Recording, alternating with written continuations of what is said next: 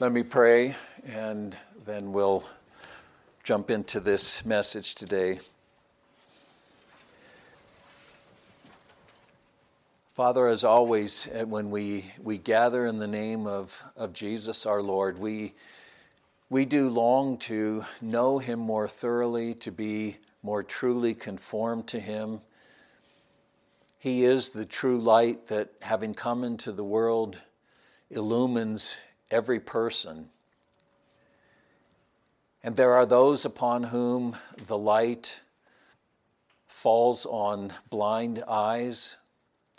There are those in whom the light rises in their hearts and their minds to impart to them the light of life, to make them sons of light. And Father, we are grateful that you have enabled us to be a people in whom the light has shone to give us the true knowledge of Christ our Lord. As Paul said, to give us the glory, the knowledge of the glory of the living God that is in the face of Jesus our Lord. Father, I pray for each one here. I pray that as we have gathered in your name, as we have gathered to sit at the feet of the Lord Jesus and be instructed in him and by him through your Spirit, I pray that you would minister to each one of us, that you would meet us at the point of our faith and our understanding, that you would further illumine our hearts and minds, that you would cause us to be edified and encouraged. Father, we carry out this life in Christ in a dark world. And we rejoice to know that the light that shines in the darkness does dispel the darkness, and yet there is still much darkness in this world. And you have called us and enabled us to be sons of light. And I pray that we would be faithful with that, that in all things at all times, not just in what we say, but in the very manner of our lives, that we would be light bearers in a dark world.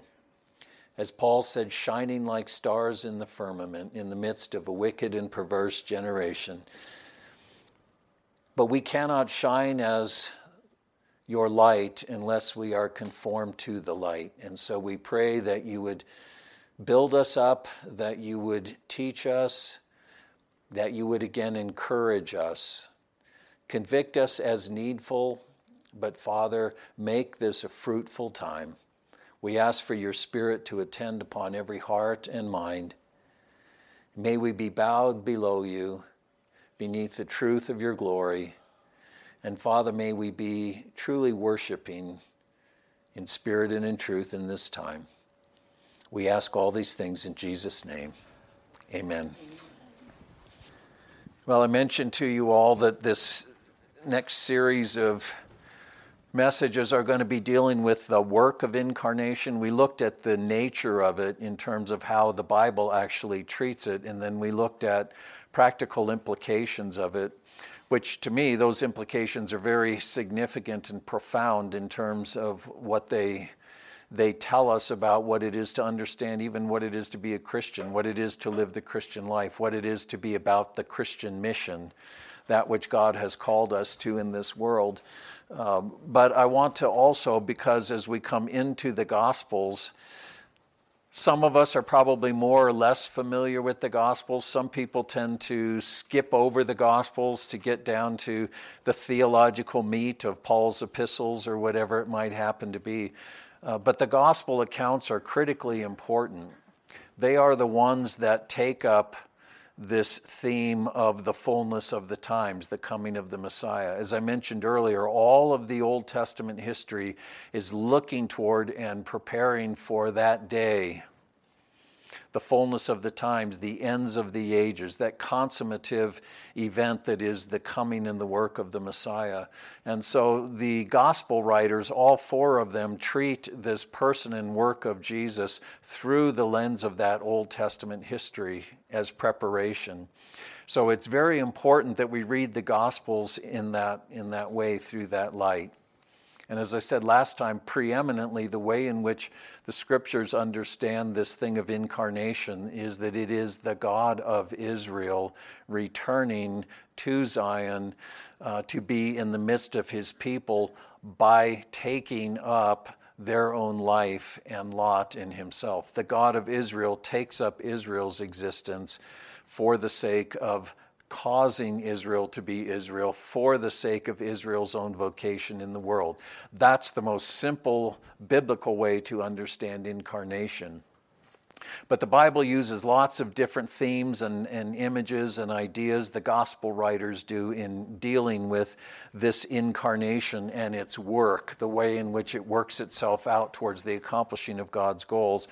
And uh, the first two that I want to deal with together today uh, are these ideas of light and life. We've already read some from John, uh, and we see this very uh, explicitly in John's gospel these twin themes of light and life.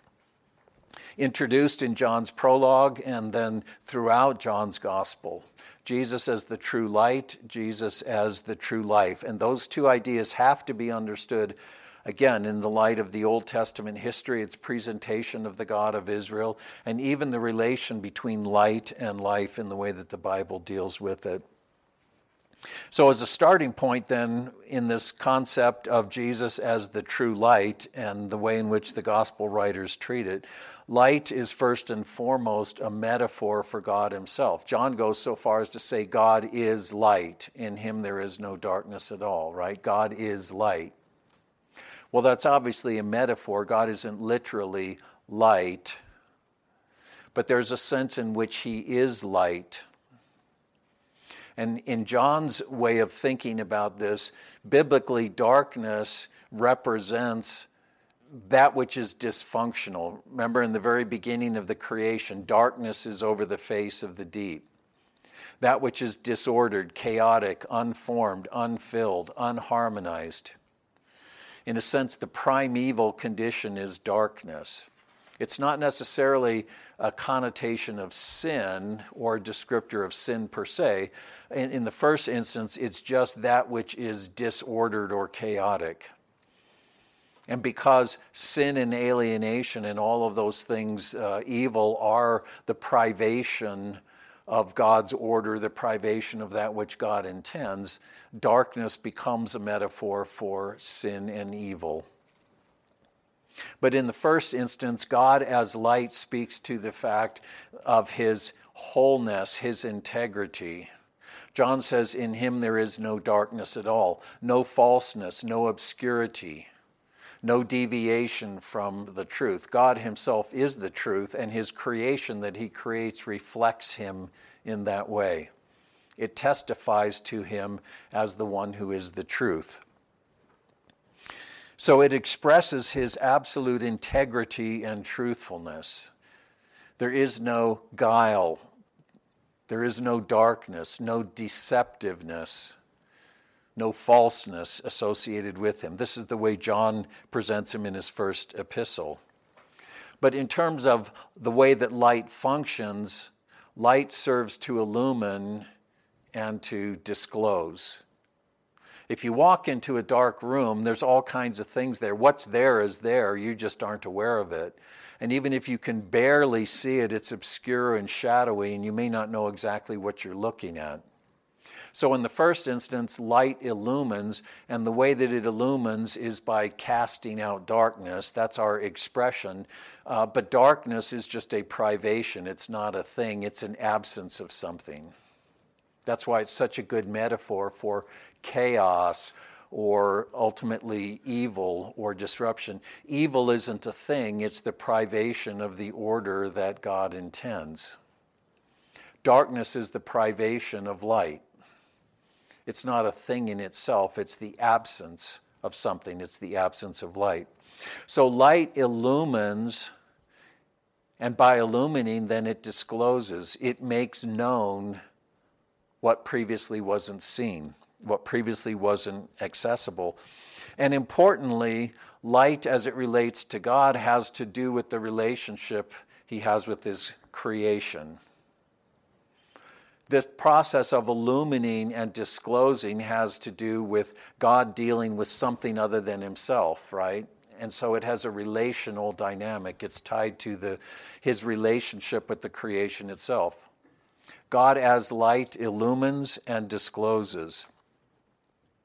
But even as it is in himself, when we talk about God's words and actions being the same as himself, he, he says what he is, he is what he says, he is what he does. That's this whole idea of integrity. There's never any distinction between what you see in him, what you hear in him, what he does, and who he is. So to discern his words and his actions accurately is to know the God who is. And that may seem like kind of a, a, simple thing. Okay, who cares about that? Well, in the world that we inhabit, there's always a relative disconnect between what is said, what is done, and the truth behind that. There's only relative conformity to the truth in words and actions. And it may not be hypocrisy, but there's still a lack of perfect integrity, right? That characterizes certainly human experience. But when God speaks, it absolutely conforms to the truth of who He is. When He acts, it absolutely conforms to the truth of who He is. You probably remember me saying in the past, but in the Hebrew reckoning of things, when you bring this idea of word or utterance, not, not the sounds and not the letters on the page, but the actual entity that is designated by the words. When, when the, that utterance, when that disclosure of a thing conforms to the actual physical manifestation in action or in activity, you have what the scripture calls truth. When word and deed are perfectly consistent, you have truth. And God is the truth in that sense. He is what he says, he is what he does. So, in terms of the imagery of light, God's words and deeds give light to men as conveying to them the God who is light. God's words illumine men by conveying to them not just information, but the very God who himself is light. His words convey the light that is the God who is light. Um, Micah chapter 7, I'll just read this real quickly, a, a couple verses here where you see this, but you see this throughout the scriptures in the Old Testament. Verse 7 of Micah 7, the, the prophet says, As for me, I watch expectantly for Yahweh. I will wait for the God of my salvation. Once again, the hope that God will arise in the future and he will put right what is wrong. My God will hear me. Do not rejoice over me, therefore, O my enemy, for though I fall, I will rise. Though I dwell in darkness, the Lord is a light for me.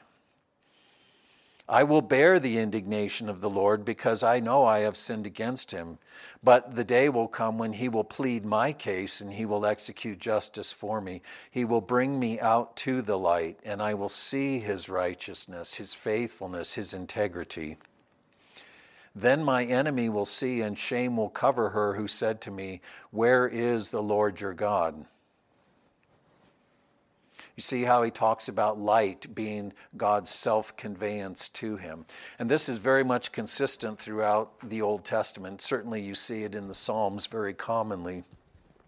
Well, that principle of God as light and illumining and disclosing himself to men, conveying himself as the one who is light, that understanding, that basic Old Testament understanding, underlies John's sense of what incarnation represents. This is why his prologue is written the way it is. So, if God's word, namely his expression of what is true, is synonymous with who he is, then the word become flesh is God's absolute self disclosure. In other words, John is showing us that incarnation is the full and the final articulation of the living God and the truth as it is in him. That's again why I wanted to read John 5, because Jesus is saying, You don't get it. To the extent that you push back against me, you're pushing back against your God. You accuse me of breaking the Sabbath. Well, then the God of Israel who gave you the Sabbath is a Sabbath breaker. Because the work that I do is his work. I don't do anything on my own. I do, I do what he has disclosed to me. And in doing what he's disclosed to me, I am accomplishing that purpose for which he sent me into the world, which will reach its climax, obviously, at Calvary. So, incarnation is the full and the final articulation of the living God, the truth as it is in him. John says Jesus is the true light that has come into the world, the light that illumines every man. And as the incarnate Word, the incarnate Logos, Jesus is God's fully enacted Word. The Hebrew word that we translate word dabar, it can mean an event or an occurrence because it really gets down to the actual reality of a thing. That can be spoken, but it also can be acted out. And when the utterance and the action come together, as I said, you have truth. God's word is truth. But often the idea of truth is used for, or word is used for actions because it has to do fundamentally, again, with the actual reality behind what you hear or what you see. So Jesus is God's fully enacted word. He is God's disclosed truth acted out in time and space such that God's truth assumed actual realized existence. And crucially, this enacted word is enacted human word, enacted in the human being Jesus of Nazareth, and through the human words and actions of the human being, Jesus. God's full self disclosure is human disclosure. Enacted human word, both in its substance and in its object. What do I mean? Jesus is God's word manifest in human existence, God's truth, but as spoken to human beings for their sake ultimately for the sake of the whole creation. I put this quote of Thomas Torrance in here, and it's you're going to have to chew on it a little bit, but I think it's a very succinct and and um, and in, um, intense, in a good way, expression of how we think about this idea of incarnation, the way in which the New Testament gospel writers think about it. He says, In Christ, in the Messiah, what God communicates to man is not something, but his very self. This is distinct from all other acts of God. Incarnation is God's unique act, his reality in the act. And apart from this act, there is no God at all. He doesn't mean God doesn't exist, he means there is no real ultimate disclosure of God. In the act of creation, God does not communicate himself, but he creates a reality wholly distinct from himself, one that testifies of him, but is distinct from him. But here in Jesus the Messiah, God acts in such a way that he is himself in his act. And what he acts, he is. And what he is, he acts. Jesus Christ, and as act of God in humanity, is identical with God's own person. Christ Jesus is identical in his human existence and life with the self giving of God to and for human beings, men and women. And so in Jesus, it is with the operation of God Himself for our salvation that we have to do. What is this whole thing about? With Jesus, it's about the operation of God Himself on behalf of our salvation. Ultimately, the deliverance and renewal of the whole creation. Thus, we must think of the person of Christ and the work of Christ as completely one. so that he is in himself what he reveals of the Father, and he is in himself what he does all through his life and on the cross in reconciliation. It is only because Jesus is that in himself and lives it out in himself that he does truly reveal the Father and reconcile the world. Like I said, there's a lot to chew on in that, but it's a very profound and succinct way of getting at this issue of incarnation. This is what the scripture's concerned about, not persons and natures and hypostases and all of the kind of theological sidebars that we go down. But as we've seen already to this point, and I've tried to stress with us, incarnation, at, even in terms of how Torrance is expressing it here, most specifically involves the God of Israel the God of all creation, but in terms of the fulfillment of Israel's scriptures, it's the God of Israel who promised to return to Israel. It's that God taking up Israel's own existence in himself in order that Israel should become Israel in truth in him. This is what that great extended poem of Isaiah 40 to 55, that great prophetic con- context, is all about. Yahweh's return to Zion to put all things right, to renew his people, to regather them.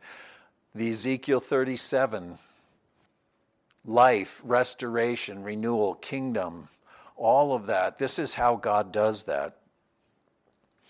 He takes up Israel's existence in himself in order to make Israel become Israel in truth in order that Israel can then fulfill its own election, its servant vocation on behalf of mankind, ultimately for the sake of the whole creation's renewal. And, and I know I feel like I've got one string on my banjo, but this is an important point that we really need to understand.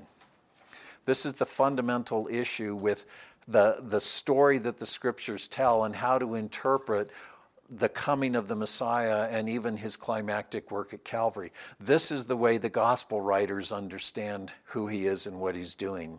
It has to become the lens through which we understand it. So, the God who is light then has embodied Israel as true son, disciple, servant, and witness. What was Israel? Israel was son, servant, disciple, and witness for the sake of God's purposes in the world, to be the light of the nations. The God who is light took up Israel's life in order to make Israel become the light of the nations. Think again about the Sermon on the Mount where Jesus is challenging his Jewish audience, right? His Israelite audience, that this is what it looks like. This is what the kingdom looks like. This is what it looks like for you, the people of Abraham, to be truly who God called you to be the light of the nations. A city on a hill cannot be hid. You don't light a lamp and put it under a bushel, right? You set it on the table where it illumines the whole room.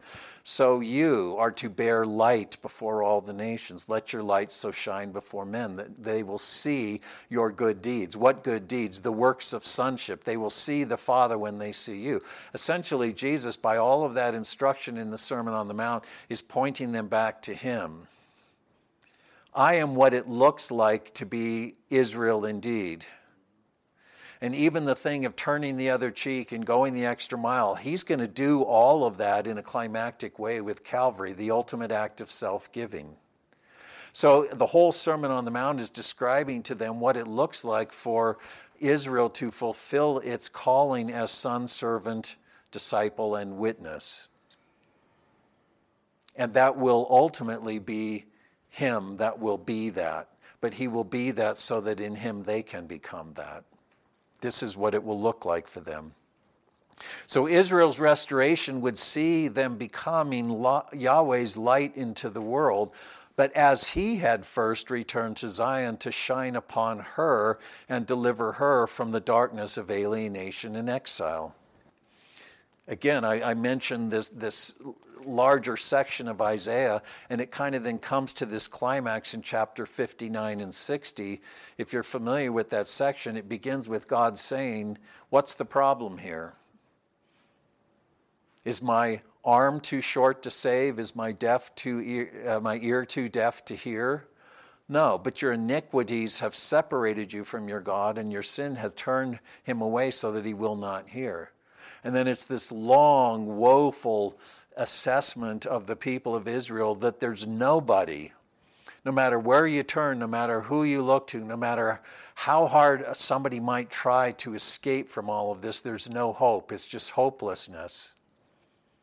But God says, when He sees that there is no one, He says, I will put on the breastplate of righteousness. I will put on the helmet of salvation. I will come. I will put this right. So, this is this last section of chapter 59, going into 60. Now, Yahweh saw, and it was displeasing in his sight that there was no justice. And he saw that there was no man to rectify this. There was no one. He looked through the whole of the house of Israel.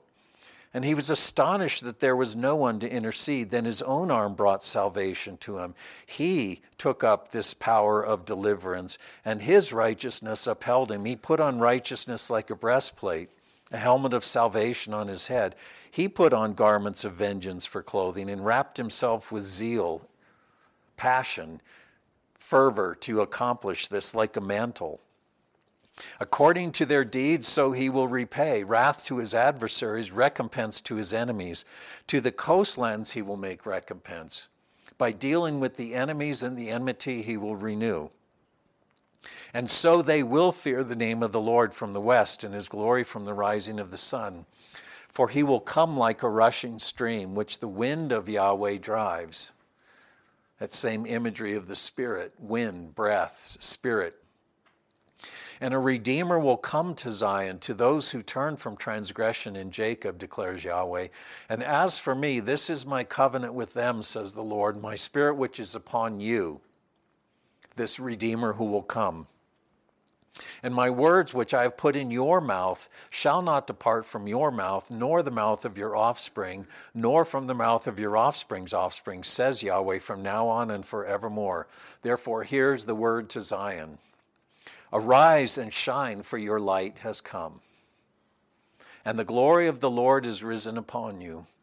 For behold, darkness will cover the earth, deep darkness the peoples, but Yahweh will rise upon you like the sun. His glory will appear upon you, and the nations will come to your light, and kings to the brightness of your rising. And think about Zacharias when John is born. You, son, you, my son, will be called the prophet of the Most High. For you will go ahead of the Lord to prepare his ways, to give to his people the knowledge of salvation that is in the forgiveness of their sins, by virtue of the tender mercies of our God, with which the sunrise from on high shall shine upon us, shall visit us, to shine upon those who sit in darkness and to guide our feet in the path of peace, right? It's the same imagery. So Yahweh is going to return. He's going to come as Israel's light and shine upon Zion. And when he does this work of illumination and renewal, then Zion herself will become the light of the nations. Jerusalem was regarded as the center of the earth, and the temple sat on the, the top of Mount Moriah, and, and the light of the city shone out. And that's what Jesus is again saying in the, in the Sermon on the Mount. A city on a hill cannot be hid. Jerusalem was to be the light of the world. You, the people of Israel, the light of the world. Well, now in me that will come. So, these things, again, as I mentioned at the outset, highlight the fundamental relational dynamic in this light imagery. God as light speaks to this issue of illumination and disclosure. That means to something other than himself. It's ultimately Yahweh's light into his creation, but with human beings at the center of that. So light dispels darkness and illumines, but for the sake of intimacy or essential connection.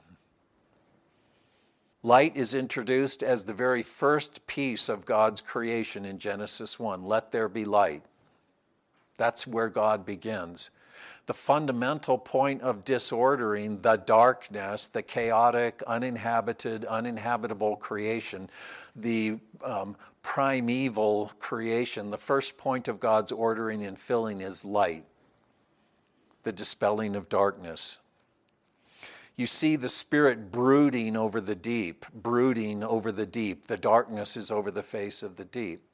And so the Creator Spirit is starting this work of ordering and filling with light, but not as a detached and distant power, but as intimately present in the world. The Spirit is brooding over the darkness.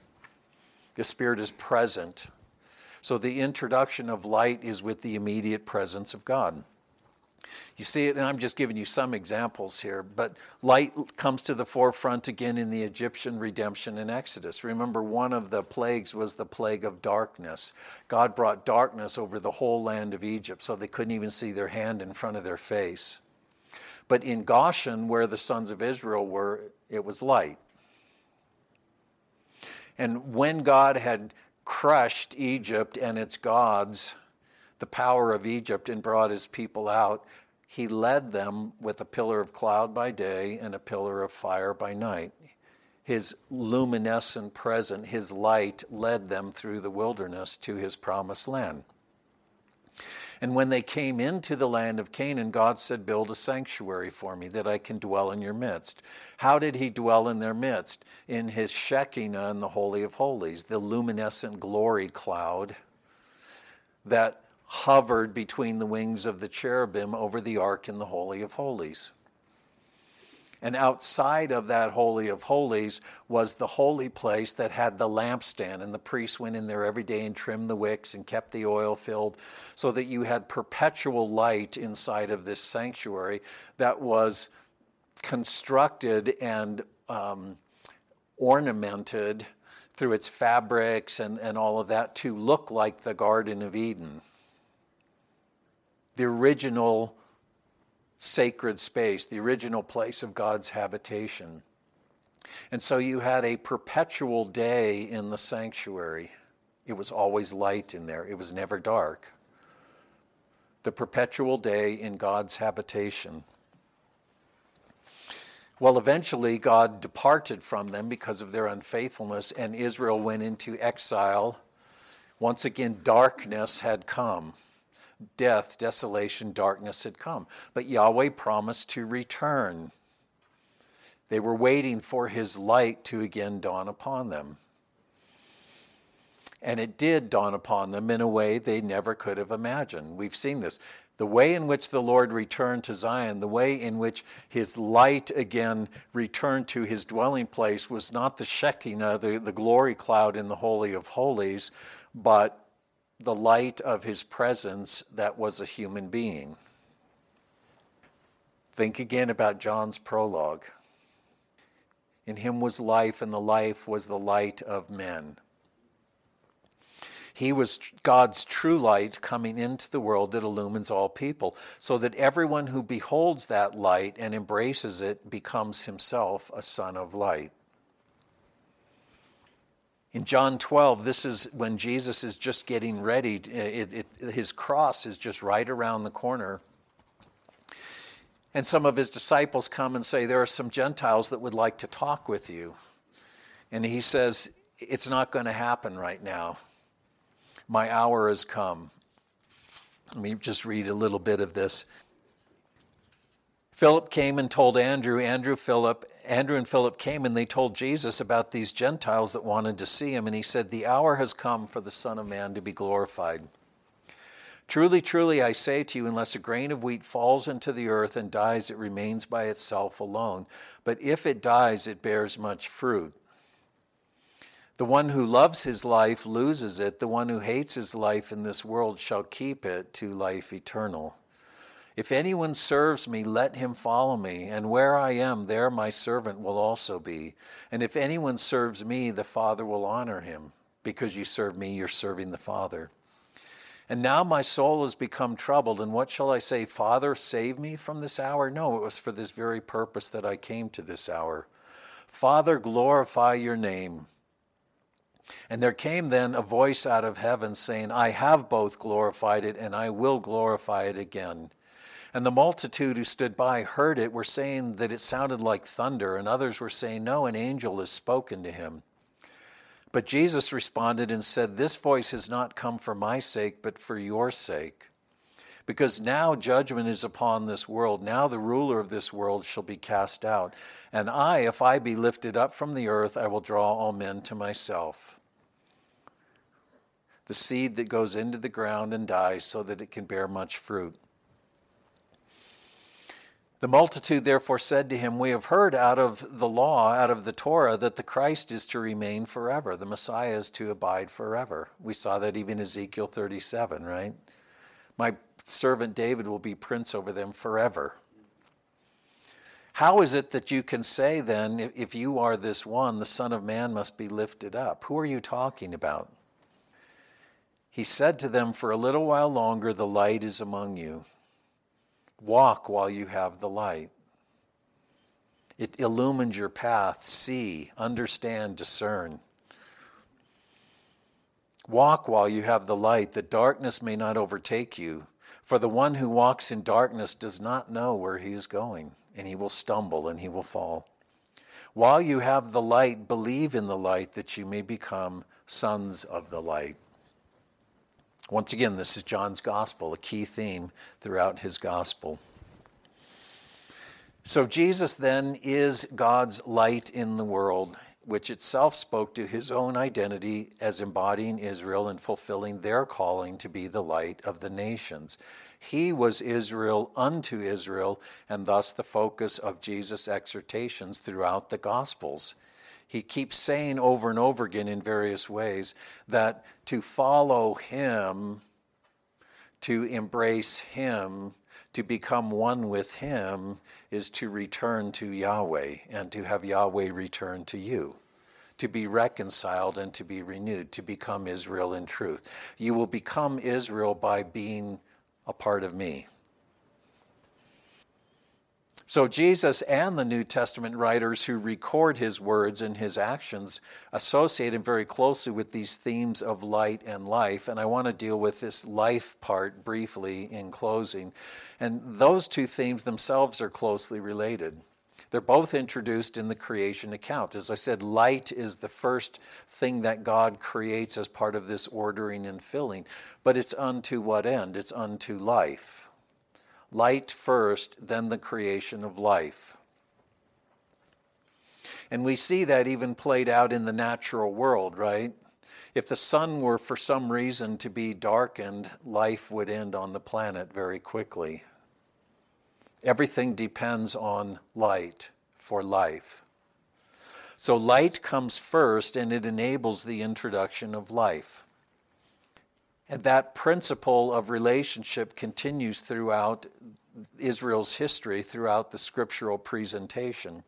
Light is associated with God's presence, His provision, while darkness, the absence of light, is a symbol for death, desolation, and chaos as they reflect God's distance, His absence. So even when Jesus and the New Testament writers use this language of, of, of condemnation and final judgment, it's dwelling in outer darkness, right? Weeping and wailing, gnashing of teeth, outer darkness, separated from the life of God. Darkness is the absence of light, light being God's presence and provision. Relational distance. Light is about intimacy, things being brought together. So, darkness, desolation, and death emblemized Israel's alienation and exile, which means that God's promise of deliverance and reconciliation was the promise of light and life returning to his people. That's why I wanted to read Ezekiel 37. Can these dead bones live?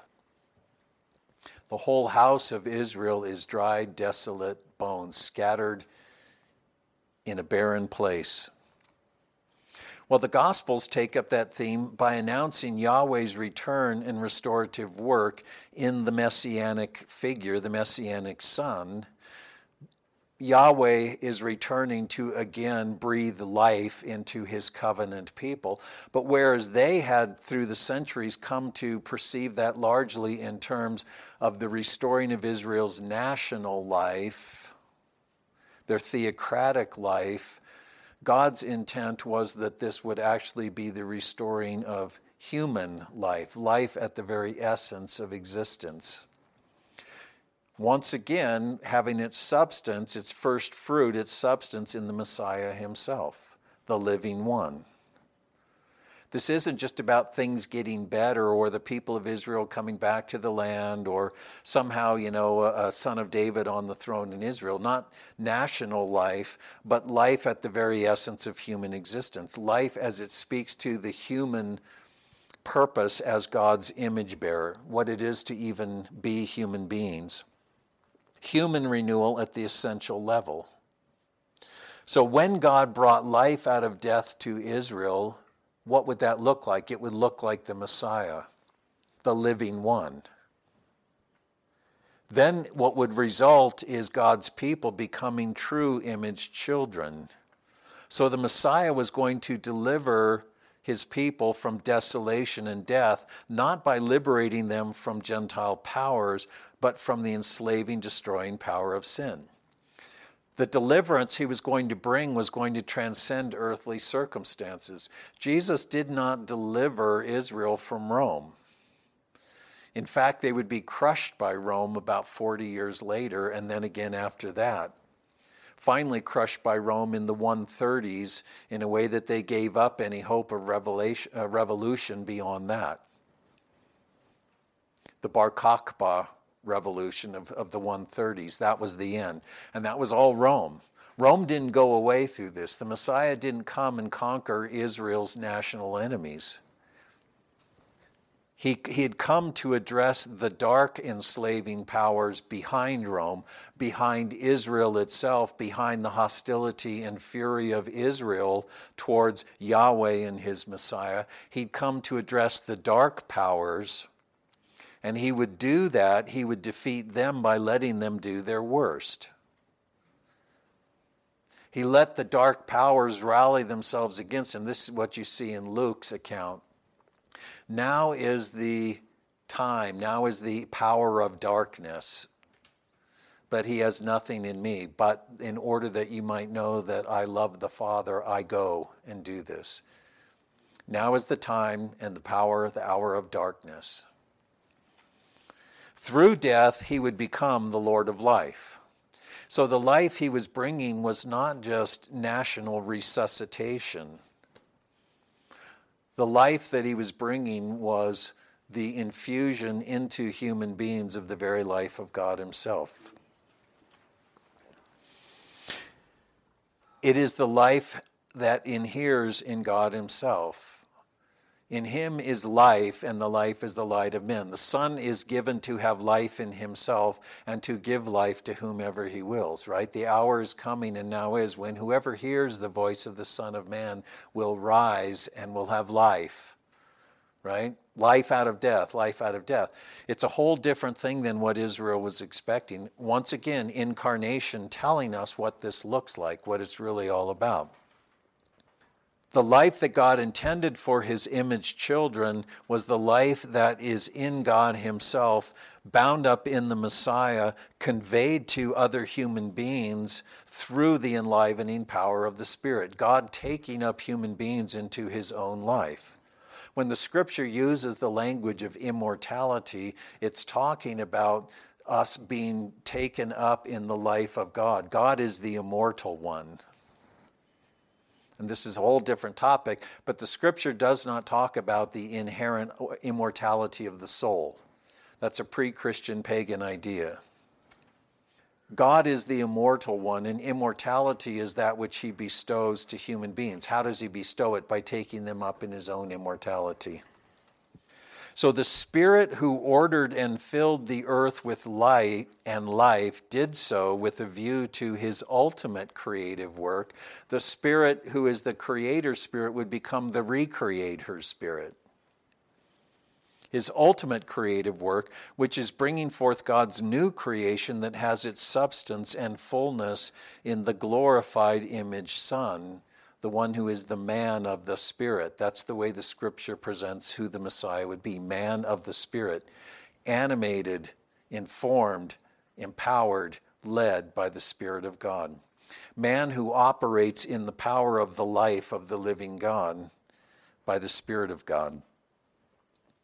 That one in whom is the light of life, even as he is the manifest fullness of the God who himself is light and life. So these are very important themes, not only for understanding the incarnation, but once again, understanding what even this thing of salvation in the Christian life and the Christian destiny and the Christian vocation are all about.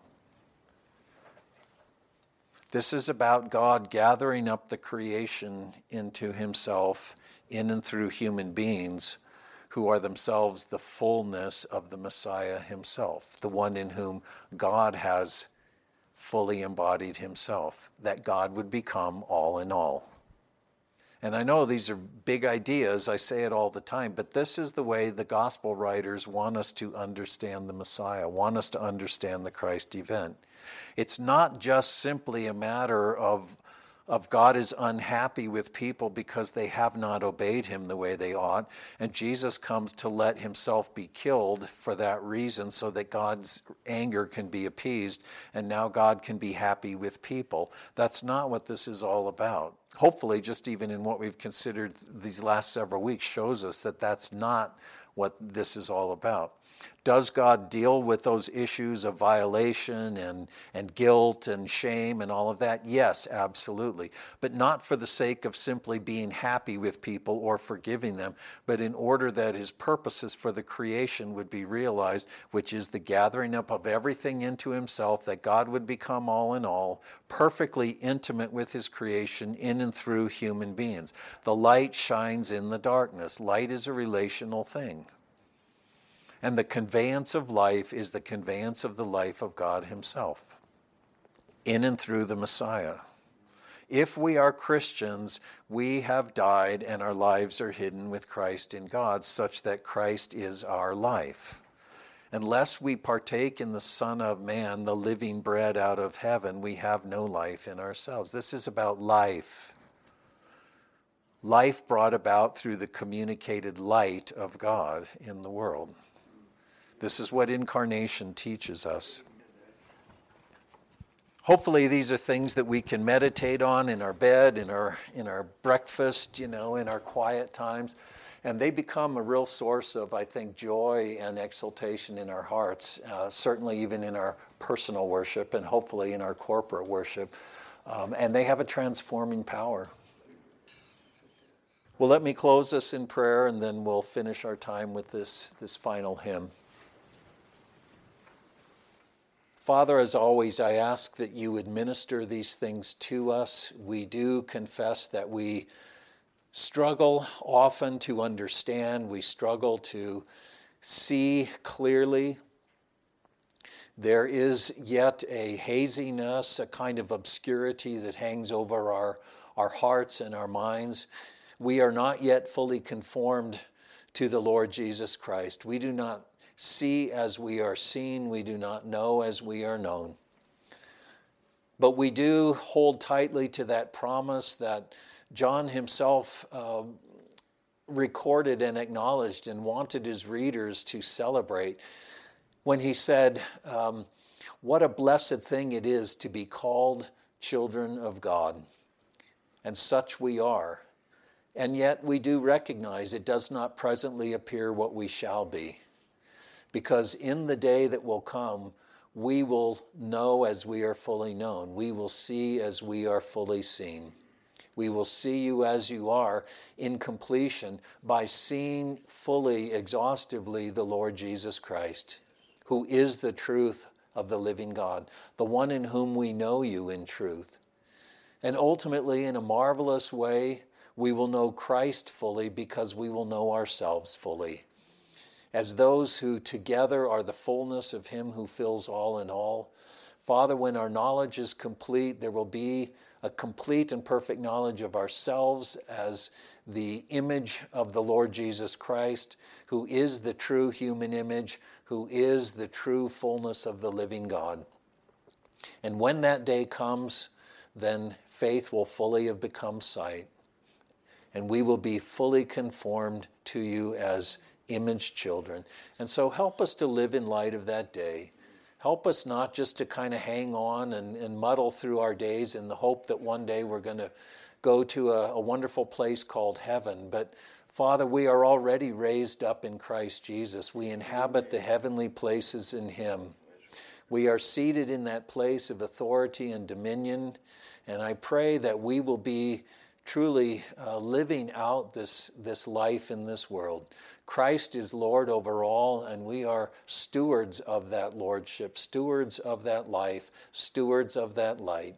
May we be light bearers and truly manifestors of the life of the living God in all things, in all times, not in magnificent deeds of ministry or whatever, but simply in the living out of life day by day, in our homes, in our work, in our relationships.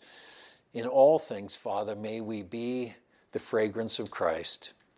So help us, bless us, give us hearts and minds that are zealous to continue to pursue conformity to these truths, not out of duty, but out of great delight and exultation. Bless us as we close our time of worship. And Father, I thank you for each one here and just the privilege to grow up together in all things into Christ, who is the head. These things we offer up to you with all gratitude, all praise in Christ our Lord. Amen.